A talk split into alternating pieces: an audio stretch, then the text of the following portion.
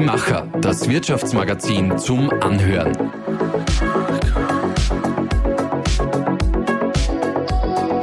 Und hier ist dein Host Susanna Winkelhofer. Stromlinienförmig. Diese Bezeichnung trifft auf die Karriere unseres heutigen Gastes nicht zu, auch wenn er ein Energieexperte ist. Über den zweiten Bildungsweg hat der Mühlviertler den Schritt in die Selbstständigkeit gewagt und hat ein Gebiet gefunden, welches ihn elektrisiert, die Energiewende.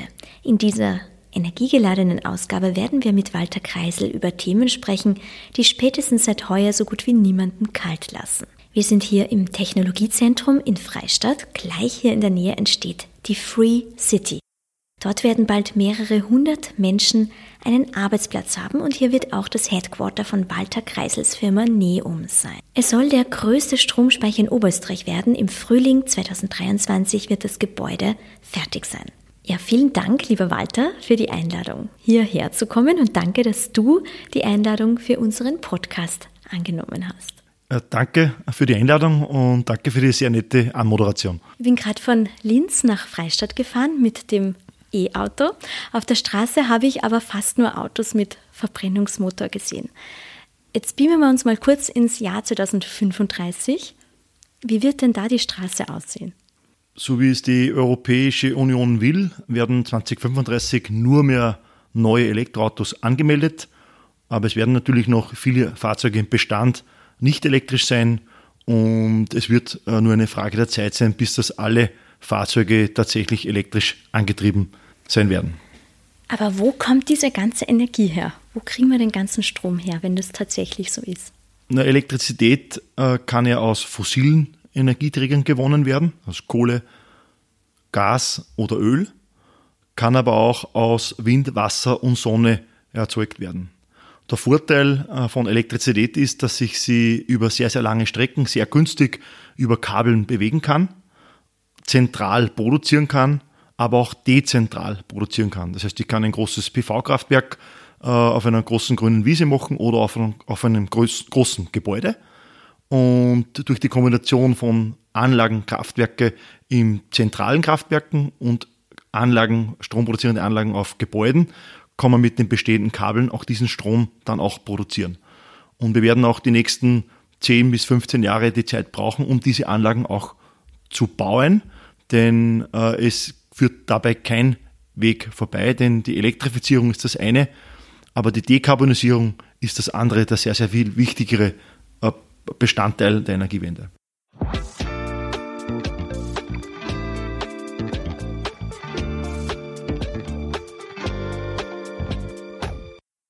fangen wir mal mit unserem Gedankensprung an, mit unserer Aufwärmrunde. Sieben kurze Gedanken. Selbstständig zu sein bedeutet. Frei zu sein. Einem fünfjährigen Kind erkläre ich meine Firma Neum so. Wir bauen dezentrale Energiesysteme. Mein Werdegang kann anderen zeigen, dass man Spaß bei der Arbeit haben kann. Ein großes Idol für mich ist meine Frau. Veränderungen können entstehen, wenn man tut. Energie tanke ich beim Mountainbike-Fahren und Schlafen. Etwas entspannter in die Zukunft schauen kann ich, wenn wir sämtliche Energieformen auf erneuerbar umgestellt haben.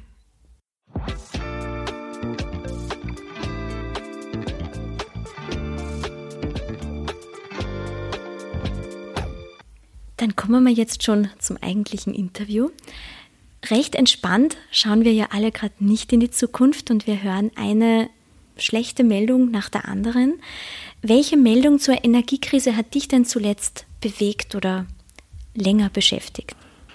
Eigentlich gar keine, denn seit vielen Jahrzehnten wird Krieg geführt, wo es immer um Waffen und Erdöl gegangen ist. Und wenn man sich das anschaut, dann kann die Energiewende eigentlich nur das größte Friedensprojekt sein, das wir umsetzen müssen. Das heißt, es ist jetzt auch die Chance, dass man da andere Lösungen findet, anstatt, wie du gerade gesagt hast, jahrzehntelang wird Krieg geführt.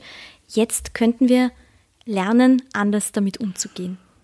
Ich glaube, es war auch in den letzten Jahrzehnten nicht wirklich möglich, weil die Technologien nicht so weit waren. Wir hatten weder Windräder in dieser Qualität noch Photovoltaikanlagen mit diesen Effizienzfaktoren noch Batterien in der sehr, sehr hochwertigen ähm, Ausführung.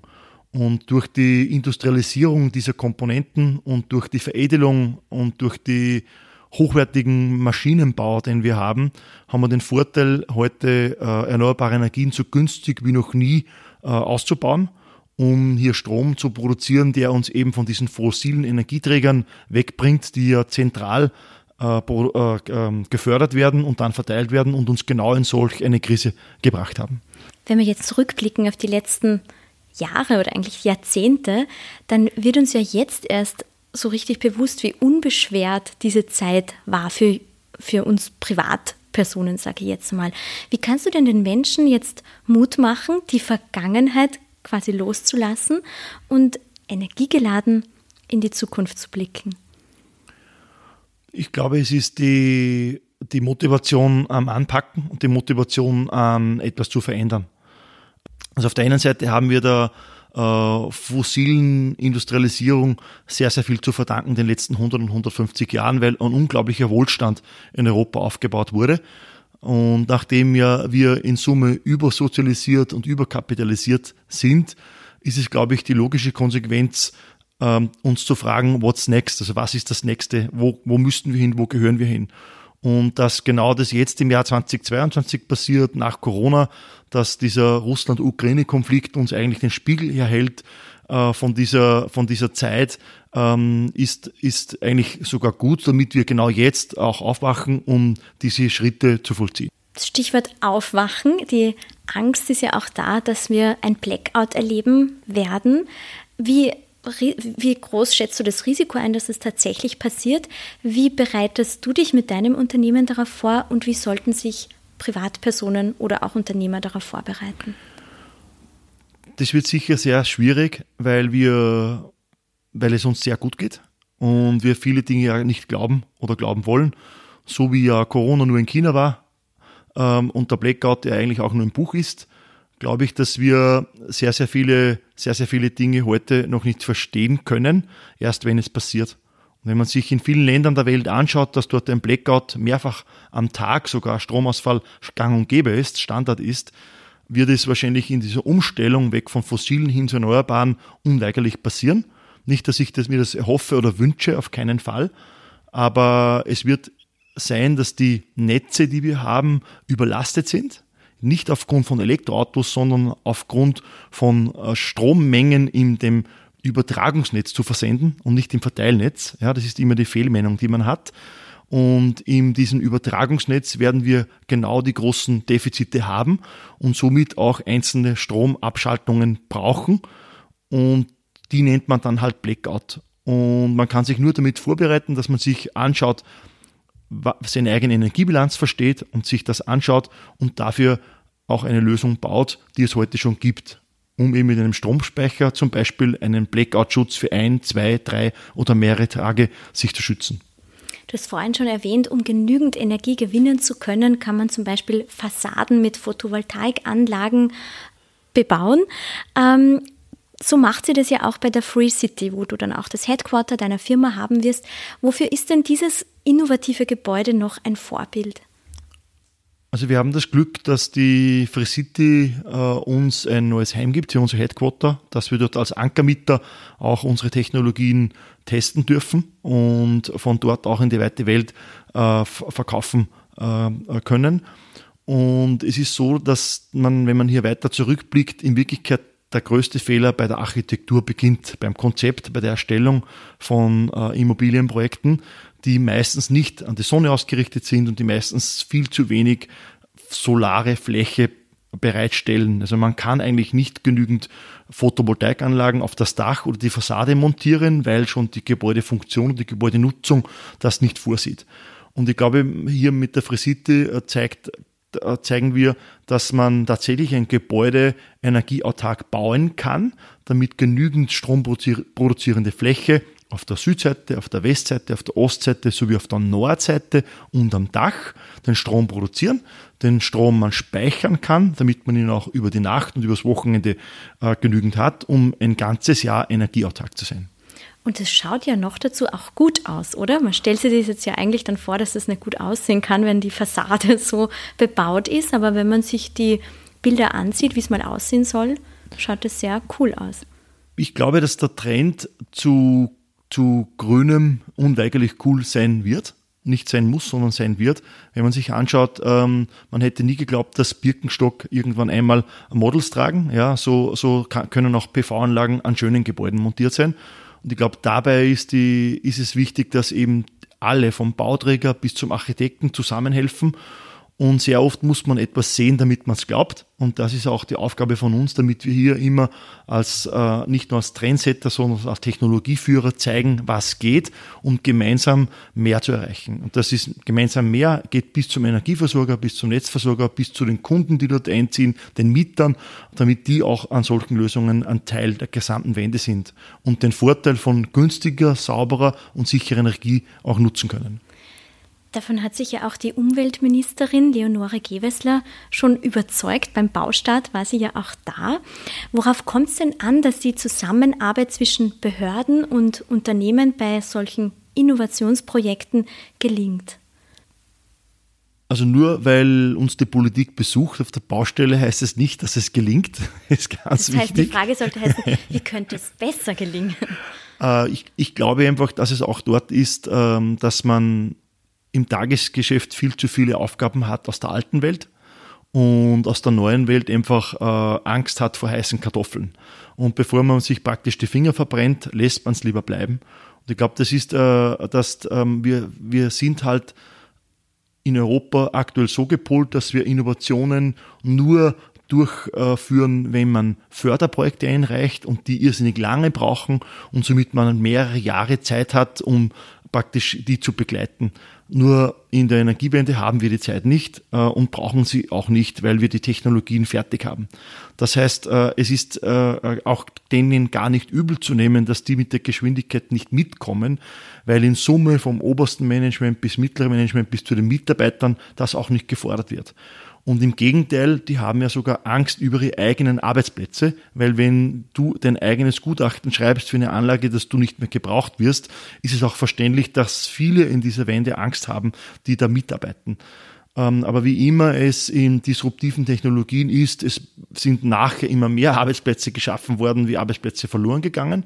Und ich glaube, das ist auch das Gute an der Zukunft, dass wir wesentlich mehr Arbeitsplätze haben in der, in der neuen erneuerbaren Welt, wie in der alten Welt, in der fossilen Welt. Und ich glaube, wenn man das alles, alles, alles halt versteht, äh, dann wird es sehr, sehr schöne Zukunft, äh, die wir dabei haben.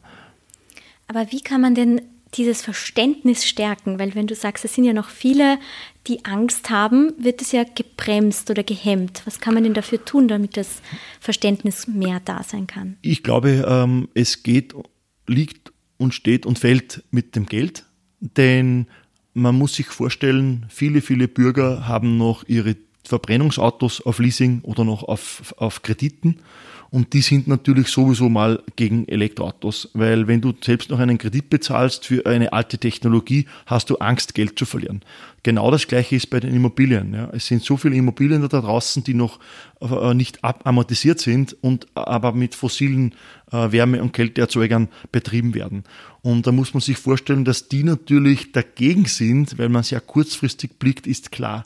Wenn man aber langfristig blickt, ist, ähm, dass man hier mehr für mehr Wertschöpfung sorgt ja, und man auch mitpartizipiert äh, im Sinne von äh, äh, Einsparungen und um Umsätzen ja, und Gewinnen, äh, dann hat das nur Vorteile. Nur man glaubt es halt nicht. Ja. Und, ähm, aber fix ist, äh, die, die, die zentralen fossilen Versorger von heute werden morgen nicht mehr da sein. Und diese Milliarden an Umsätze und die Milliarden an Gewinne, haben wir gerade jetzt gesehen in der Krise, wie viele Milliarden Gewinne die ganzen Ölfilme machen, ähm, diese Milliarden gehen an die jungen, neuen Cleantech-Entrepreneure und an die, die investieren und die ihre Photovoltaikanlagen bauen und die sie betreiben. Das heißt, äh, Fakt ist, von diesen wenigen Milliardären mit diesen Milliarden, die gemacht werden, werden viele, viele kleinere partizipieren und in dieser Marktdemokratisierung werden genau die, die heute dagegen sind, ja, natürlich nicht mitpartizipieren. Und die, die dafür sind und früher sich darauf einstellen, äh, die sind die, die wiederum also mitpartizipieren und Vorteile daraus genießen. Und das ist eigentlich das Spannende zu sehen, dass immer mehr draufkommen und immer mehr Personen hier mitmachen und sagen, ich möchte dort arbeiten, ich möchte dort mit anpacken, ich möchte dort mein Geld investieren und möchte praktisch erneuerbare Kraftwerke bauen und, und dort äh, Lösungen realisieren. Du hast vorhin schon angesprochen, dass du Energie gewinnst, wenn du mit dem Mountainbike fährst. Das machst du schon sehr lange und du wurdest ja 2011 sogar Indoor Mountainbike Weltmeister. Jetzt kann ich dich natürlich fragen, an welchen Rädern muss man drehen, um in der Energiekrise die Nase auch wirklich vorn zu haben? In Österreich, in Oberösterreich. Ich glaube, das Allerwichtigste äh, sind die Kollegen und Kolleginnen, die Mitarbeiter bei uns im Team weil das sind die, die diese Mission nach außen tragen. Ähm, dabei äh, geht es dann weiter zu unseren Systempartnern, die die gesamten Anlagen installieren. Mittlerweile knapp 250 Partner in Österreich, Deutschland und in der Schweiz, äh, die hier dafür sorgen, dass diese Anlagen auch installiert werden und gewartet werden. Und das Dritte, glaube ich, ist die Kommunikation nach außen, damit wir auch ähm, den Menschen zeigen, dass es Sinn macht und dass wir nicht radikal sind. Also wir haben gar nichts von radikal und dass die Alten praktisch, die aus der alten Welt kommen, äh, äh nicht richtig sind und wir richtig sind. Und es geht nicht darum, sondern es geht darum, dass man mit äh, Projekten und realen Beispielen erklärt, wo der Vorteil liegt. Und wenn jeder auch diesen Vorteil versteht, dann folgt er auch. Äh, und ich glaube, das ist so wichtig, dass die Kommunikation für alle sein muss. Auf diese Kommunikation kommt es wahrscheinlich auch an, wenn wir generell sagen, wir möchten den Klimawandel stoppen. WissenschaftlerInnen sind sich ja einig, das wird nur gelingen, wenn wir wirklich jetzt verwende ich trotzdem das Wort radikal, obwohl du es gerade in einem anderen Zusammenhang genommen hast, wirklich da radikal umdenken. Sind die Lösungen dazu noch nicht genügend da oder ist eher die Bereitschaft der Gesellschaft, des gesamten Wirtschaftssystems, diese Lösungen umzusetzen, noch zu weit weg? Also das Einfachste wäre Verzicht auf Konsum. Aber in einer Welt wie heute ist es speziell Europäern sehr, sehr schwierig beizubringen weil der, der, der größte Wunsch aller ist ja der bedingungslose Konsum. Und der bedingungslose Konsum ist wahrscheinlich aktuell äh, nicht möglich, weil viel zu viele fossile Brennstoffe dazu verwendet werden. Ähm, ich sage, das Gute ist, dass man fossile Rohstoffe für Kleidung, für Verpackung äh, verwenden kann. Man kann das auch wieder recyceln und wieder zurück, äh, äh also upcyclen, in den Prozess zurückführen, nur halt nicht verbrennen. Und ich glaube, wenn man, wenn man ähm, das richtig macht und richtig konsumiert, also nicht weniger, sondern richtig konsumiert, äh, dann glaube ich schon, dass, dass es äh, schon sich radikal anfühlt, aber vielleicht gar nicht so radikal ist. Technologisch ist es äh, für die Elektrifizierung zentral wie dezentral absolut machbar. Äh, wir sehen, was wir brauchen. Wir sehen, was wir jeden Tag dafür tun. Und das auch weltweit, glaube ich, ähm, da habe ich gar keine Bedenken, sondern es ist wirklich, dass der Mensch auch seinen Konsum halt äh, also nie ändert und nicht reduziert. Weil äh, äh, reduzieren ist ja immer was wegnehmen. Da jammern dann immer alle, ja, speziell in Österreich. Aber ich glaube, die Änderung vom Konsum, die bewirkt wirklich sehr viel. Das ist das Radikale. Äh, und der Rest ist, wenn wir alle zusammenhelfen und mit anpacken, absolut machbar. Es betrifft ja dann auch den Lebensstil und damit auch das Wohnen. Was kann man denn selber in seinem Eigenheim dazu beitragen, um klimafreundlich zu wohnen? Um was geht es? Es geht um Elektrizität, um Strom, es geht um Wärme und Kälte und Mobilität. Und alle vier äh, Bedürfnisse sind zu 100% mit erneuerbarer Energie zu decken. Ich kann mein Auto aufladen damit, ich kann mein Fahrzeug aufladen, meinen Roller mit Elektrizität aufladen, ich kann meine Wärmepumpe oder meine Klimaanlage mit Strom betreiben und ich kann auch mein Licht, meine Musik und alle meine äh, äh, äh, Produkte zu Hause, vom Geschirrspüler bis zur Waschmaschine, äh, ähm, ähm, mit Elektrizität betreiben. Und das kann ich mit Photovoltaikanlagen am Dach oder an der Fassade selbst produzieren, mit Stromspeicher auch speichern und dann auch Energie auch dem Netz zurückkaufen, wenn ich zu viel Energie habe.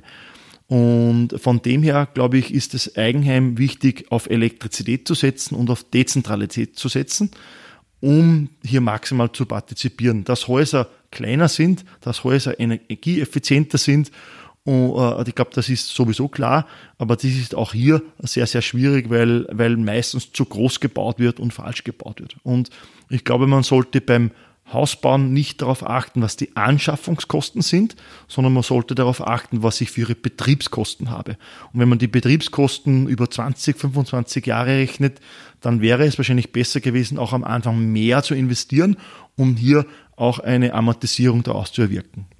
Dein Werdegang ist ja kein äh, linienförmiger, wie wir vorhin schon angesprochen haben. Du hast erst im zweiten Bildungsweg dann studiert und hast dich dann selbstständig gemacht. Würdest du es genauso wieder machen?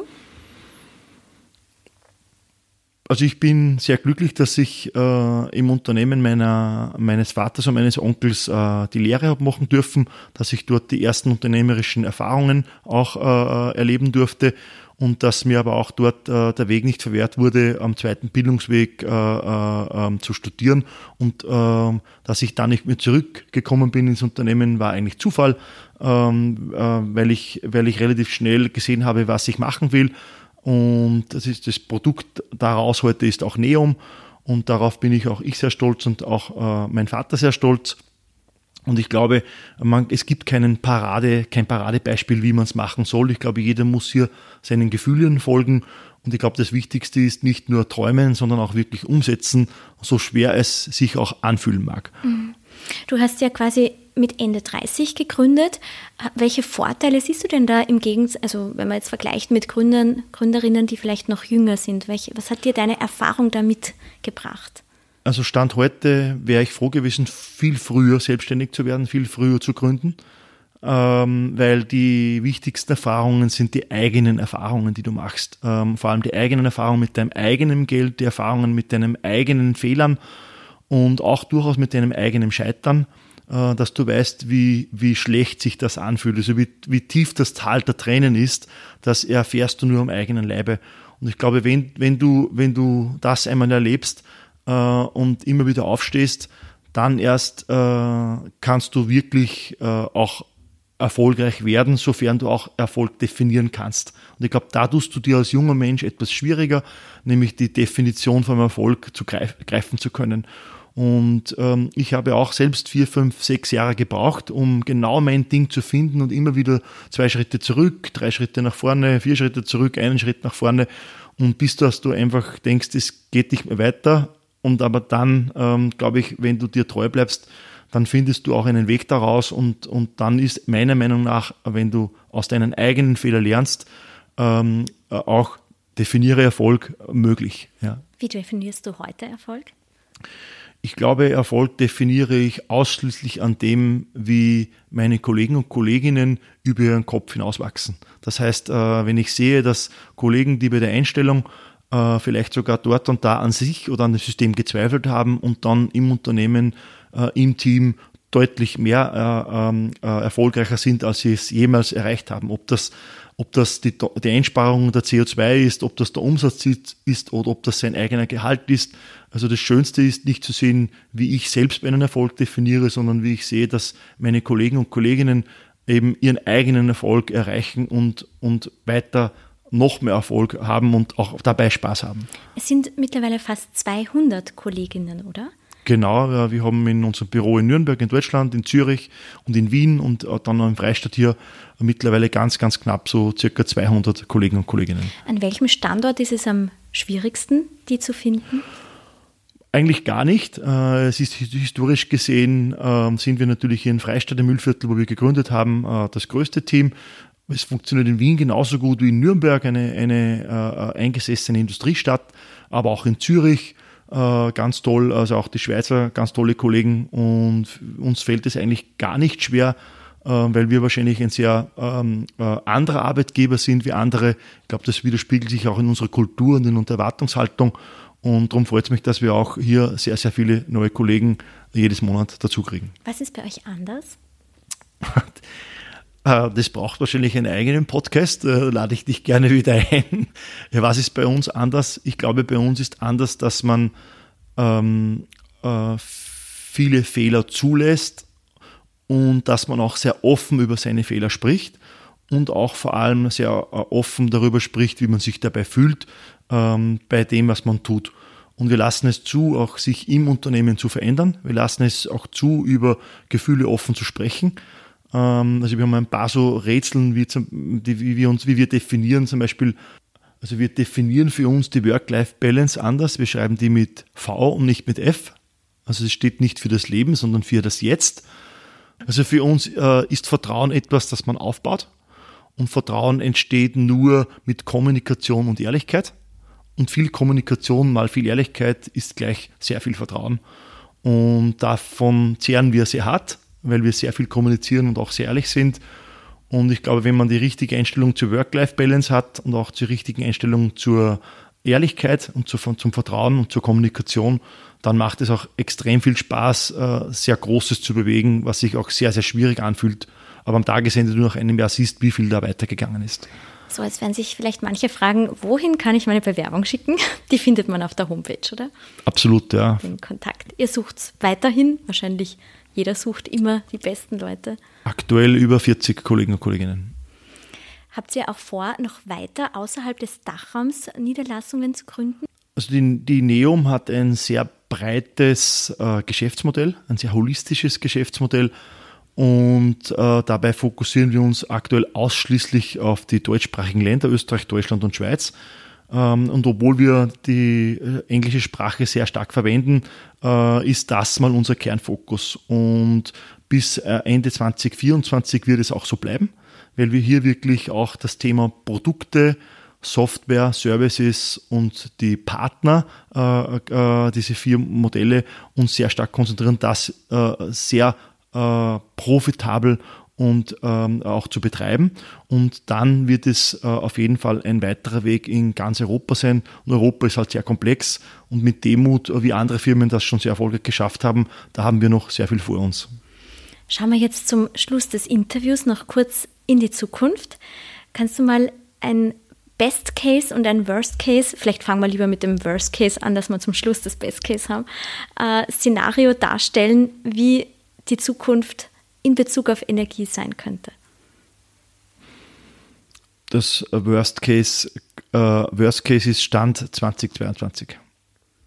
Also den haben wir jetzt. Schlimmer kann es nicht mehr werden zumindest verschwende ich keine Zeit, äh, ähm, in, um, um mir darum Gedanken zu machen, weil es aktuell schlimm genug ist. Dann schauen wir gleich zum Best-Case-Szenario. Äh, also im Best Case sehe ich, dass äh, die gesamte Energie, die wir brauchen für, unsere, für unser Tun, tägliches Tun, aus erneuerbaren Energien kommt und die Elektrizität sehr, sehr, sehr günstig sein wird, weil sie im Überfluss verfügbar ist, weil Strom Commodity ist.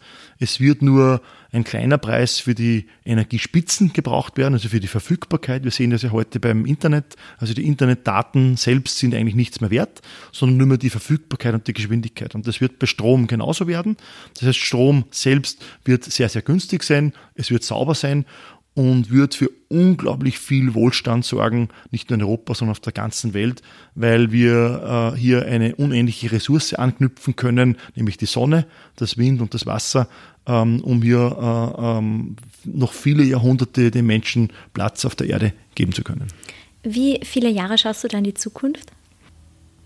2050 schauen wir nicht mehr ganz so jung aus wie jetzt. Aber ich glaube, ich egal. Ich hoffe, man erinnert sich an uns, dann wäre ich schon zufrieden. Schön.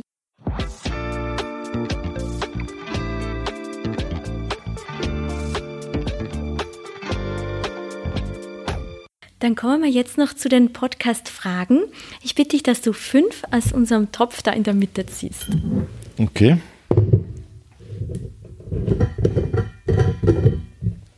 Ein schönes Kompliment, das ich bisher bekommen habe. Du hast sicher schon viele bekommen, oder? Danke, dass du für mich Zeit hast. Schön. Ich muss nur kurz drauf eingehen, weil du hast vorhin so was Schönes gesagt. Du hast gesagt, deine, ähm, dein Idol ist deine Frau. Die hat dir sicher auch schon viele Komplimente gemacht. Jetzt bist du dran mit Komplimenten. Warum ist sie dein Idol? Weil sie mir das schöne Kompliment ausgesprochen hat, dass ich für sie Zeit habe. Hab's mir schon gedacht. Und dann hast du vorhin auch noch gesagt, wichtig für dich ist, also Energie tankst du nicht nur beim Mountainbiken, sondern auch beim Schlafen. Wie viel Schlaf brauchst du so in der Nacht? unter fünf Stunden Schlaf merke ich schon, dass ich unrund bin, aber mehr wie sechs äh, brauche ich auch nicht. Und also mein, mein Motto ist schneller schlafen. Wie geht das bitte? das ist eine gute Frage. Du kannst schon wieder eine Erfindung, ein Patent anmelden. Ich glaube, es ist die Einstellung, wie man einschläft. Okay, was ist da dein Tipp? Schneller schlafen. Schneller einschlafen, schneller schlafen. Alles klar, dann kommen wir mal zur zweiten Frage. Wenn mein Leben verfilmt werden würde, was wäre der Titel? Warum war es unsere Generation, die die Energiewende möglich gemacht hat? Klingt gut und vielleicht wird es ja dann 2050 spätestens verfilmt, wo wir vorhin schon das Jahr angesprochen haben. Du hast vorhin, bevor wir überhaupt losgelegt haben mit dem Podcast, gesagt, ihr habt das Tinder der Energiewende. Mhm. Wäre ja auch ein schöner Filmtitel. Kannst du das kurz erklären? Warum Tinder? Ähm, wir haben ja mit unserer Hardware angefangen, äh, Produkte zu bauen, um Strom zu speichern. Dann haben wir die Software vernetzt, um Energy as a Service möglich zu machen, also Produkte auch aus der Ferne äh, ähm, äh, zu warten können und Produkte äh, mit dem Internet zu verbinden. Und äh, das letzte Produkt, das wir gebracht haben, ist äh, in der Neum-App die Skill Club wo wir Menschen miteinander verbinden. Also wenn äh, der Herr Meier eine Photovoltaikanlage hat und die Frau Müller der Nachbarin ist in der Wohnung, dann kann die Frau Müller vom Herrn Meier Strom ohne Netzkosten, ohne Steuern, ohne Gebühren äh, praktisch äh, viel wesentlich günstiger kaufen, direkt und ohne Energieversorger. Und somit bringen wir den Herrn Müller und die Frau Meier zusammen, damit sie äh, in einer Energiegemeinschaft glücklich werden und ihre Energie tauschen. Klingt gut. Oder vielleicht auch mehr. Das wollte ich jetzt nicht fragen. Dann sind wir bei der dritten Frage, glaube ich. Mit welchem Lied verbinde ich etwas? Also ist das Lied von den Dire Streets Money for Nothing und das steht für Energiewende.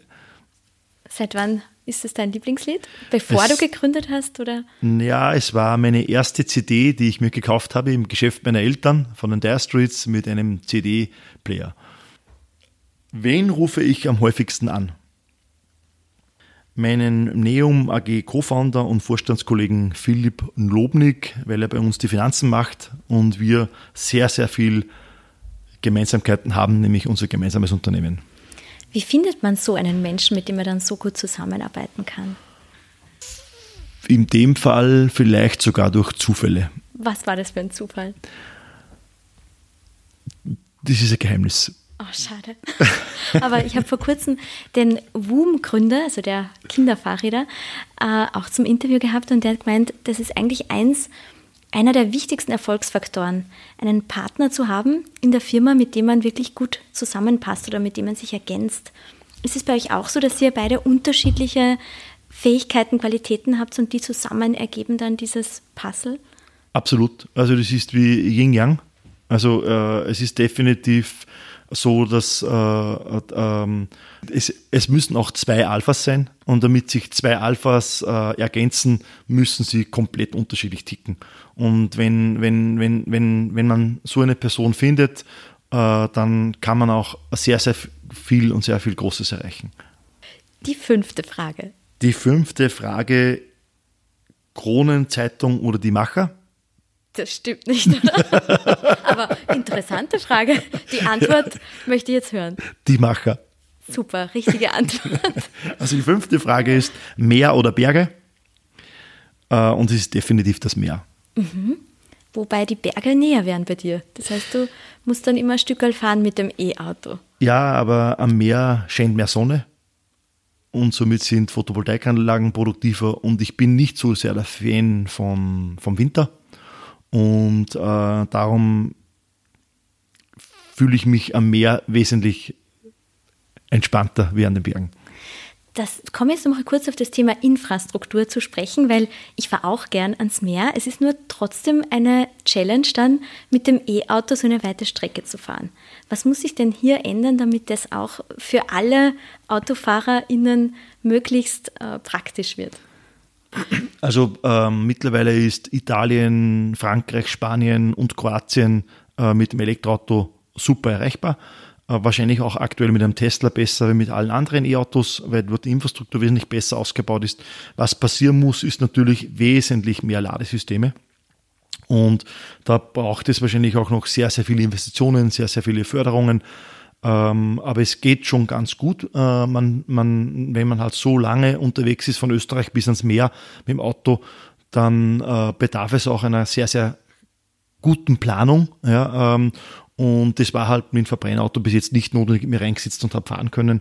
Aber äh, ich fahre seit sieben Jahren nur elektrisch und fahre auch seit sieben Jahren immer ans Meer äh, in den Ferien und fahre äh, und sage ich mal, habe kein Problem damit. Ja. Glaubst du, wird da noch was anderes auch erfunden? Also ja, ich glaube, dass alternative Antriebsformen auch kommen werden. Erst, aber erst dann, wenn Elektrizität billiger wird.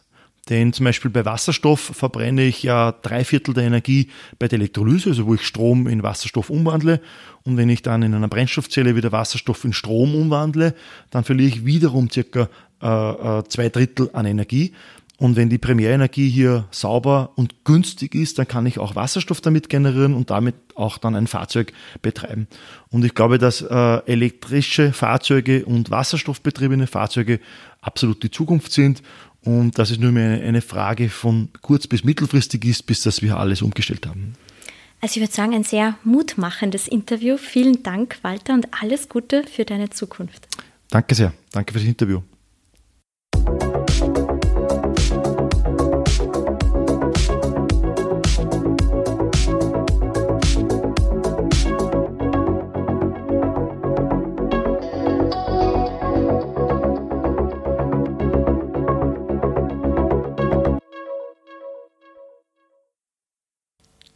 Euch, liebe ZuhörerInnen, vielen Dank für eure Aufmerksamkeit. Wenn ihr uns nicht nur hören, sondern auch sehen und lesen wollt, dann freuen wir uns, wenn ihr uns in unserer gesamten Medienwelt besuchen kommt. Jeden Tag findet ihr neue Geschichten, Impulse und Inspirationen für und von Menschen, die etwas bewegen wollen, auf die Macher.at, auf unseren Social Media Kanälen Instagram, Facebook und LinkedIn – und dann haben wir natürlich auch noch unser Printmagazin. Wir sind gespannt auf euer Feedback. Bis bald, euer Die Macher-Team.